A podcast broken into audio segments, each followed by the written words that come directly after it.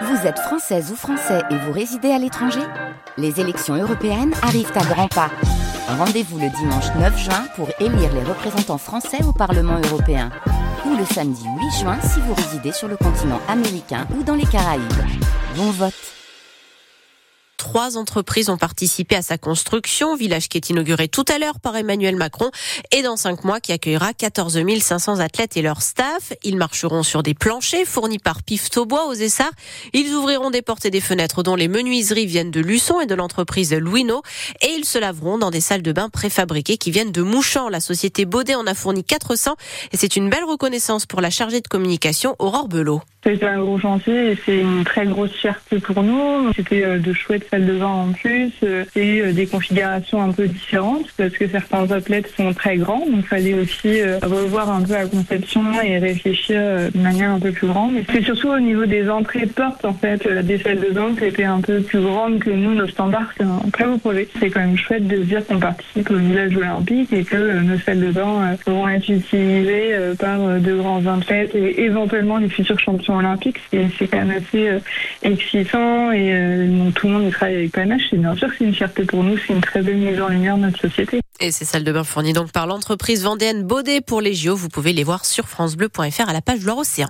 Il ne manque plus qu'une toute dernière étape pour que l'IVG soit inscrite dans notre Constitution. Le vote au 3 5e par le Parlement qui se réunira en congrès lundi au château de Versailles puisque donc le Sénat a voté pour la liberté garantie pour les femmes d'avoir recours à une interruption volontaire de grossesse sans changer donc la formulation de l'Assemblée nationale et c'est une victoire historique pour la sénatrice socialiste Laurence Rossignol, ancienne ministre de la Famille et des droits des femmes, mais dit-elle le combat continue. C'est une victoire des féministes, c'est une victoire des Françaises et des Français parce que leur soutien indiqué par tous les sondages a été un argument massu, y compris pour le Sénat. Aujourd'hui, les Français peuvent être fiers d'eux, peuvent être fiers de leur pays, mais je voudrais dire que pour ma part, la limite à mon bonheur, c'est le reste du monde. Toutes les 9 minutes, une femme meurt d'un avortement clandestin sur la planète. Et je voudrais leur dire que cette inscription de l'IVG dans la Constitution en France, cette première, c'est d'abord pour elle et que notre combat maintenant, c'est pour l'accès à l'IVG partout, pour toutes. On mènera le combat avec elle, pour elle, mais on sera plus forte pour le mener. Ce vote-là, c'est un vote pour toutes les femmes du monde. Et donc, si c'est entériné par le Congrès lundi, une première mondiale, euh, nous disait Laurence Rossignol, la France sera le premier pays à inscrire l'IVG dans sa constitution. Euh, le Parlement européen rejette, lui, l'idée d'un contrôle tous les 15 ans pour conserver son permis de conduire. Ce sera à chaque État de décider ce qu'il souhaite faire. Euh, malgré les bons résultats de la SNCF pour 2023, avec un bénéfice net d'un milliard trois, le prix des billets de train va augmenter, plus 2,6% en moyenne pour les TGV. Le procès de l'attentat de Strasbourg débute aujourd'hui. Quatre hommes sont jugés soupçonnés d'avoir fourni des armes aux terroristes qui a tué cinq personnes sur le marché de Noël en 2018 et qui en a blessé 11 autres. Lui a été abattu par la police après deux jours de traque. Euh, Patrick Poivre d'Arvor est visé par de nouvelles enquêtes pour deux viols et une agression sexuelle commis entre 2007 et 2018.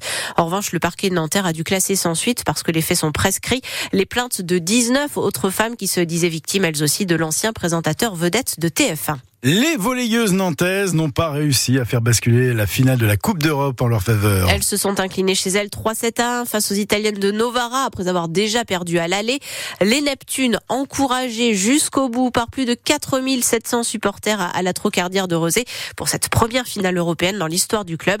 Alors la capitaine Amandine Giordano est partagée entre fierté et déception. On a tenu bon pendant 7 et demi. Après, même le dernier, euh, on s'est battu. Mais voilà, elles étaient au-dessus ce soir. Mais je disais précédemment que je voulais euh, qu'on donne tout, qu'on ait zéro regret. Et c'est exactement ce qui s'est passé. On a vraiment, vraiment tout donné. Et je suis vraiment très fière de nous, très fière euh, de l'équipe, du staff, du club. Et la salle était pleine. Je sais qu'il y a énormément de gens qui nous ont regardés. Donc vraiment merci. C'était une belle fête du volet. Et pour nous aussi, ça restera gravé dans nos mémoires à jamais, vraiment. On sait qu'à Nantes, les gens sont des supporters et pas des spectateurs. Ils nous l'ont encore prouvé ce soir. Ça fait énormément plaisir en tant que joueuse et on voit que les gens nous aiment vraiment en tant qu'équipe et pas seulement dans la victoire.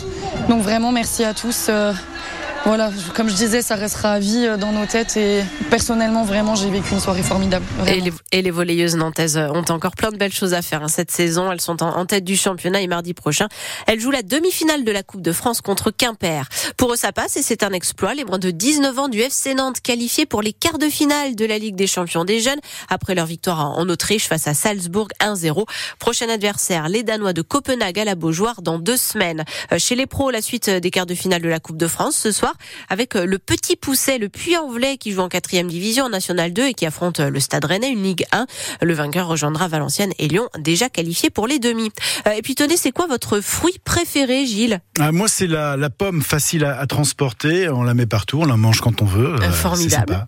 Vous êtes comme la majorité ah oui, des bah Français. Voilà, voilà c'est le fruit préféré des Français, la pomme, devant la banane et la fraise, selon le classement de l'Interfel, l'interprofession des fruits et légumes. Vous voulez le top 3 pour les légumes, je vous les donne. Les carottes devant les et les haricots verts.